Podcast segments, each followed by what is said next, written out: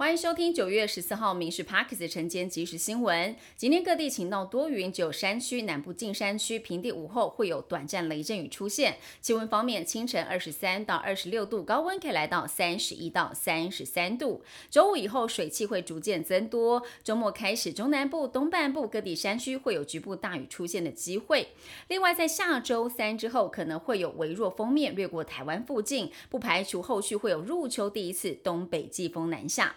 红海集团创办人郭台铭将透过联署投入总统大选，依照规定在十七号前要到中选会领表登记。外界不断猜测副手的人选，包含了前经管会的副主委李继珠、台大财经教授陈长芬都被点名，不过他们先后都否认了。对此，郭台铭透过脸书表示，早上的八点三十分就会正式来公布副手人选。基泰建设在台北大直街的建案，造成了附近公寓严重倒塌倾斜。北市府提出了三项安置措施，除了原定的南港国宅，新增了台北桥连开宅，另外协调旅馆业者提供六十间的双人房，或者是以每平一千六百元做租金补贴。北市府跟受灾户以上基泰建设发动了两波假扣押，但是遭到台北地方法院以还难以认定基泰建设有隐匿财产脱产的情形，被驳回了。假扣押的申请。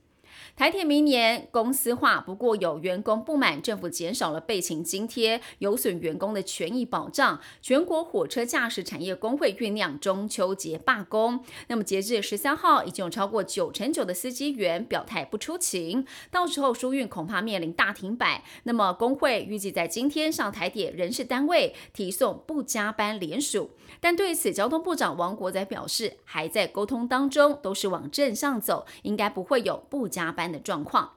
明年开始住院的支出恐怕会增加了。卫福部每年依照平均国民所得调整民众住院自行负担的上限，预告明年元旦开始，单次住院最高自付额由现行的四万八千元增加到五万块钱，全年住院累积从八万元增加到八万四千元，推估影响一点零九万人。另外，重大伤病、低收入户等等对象是不受影响的。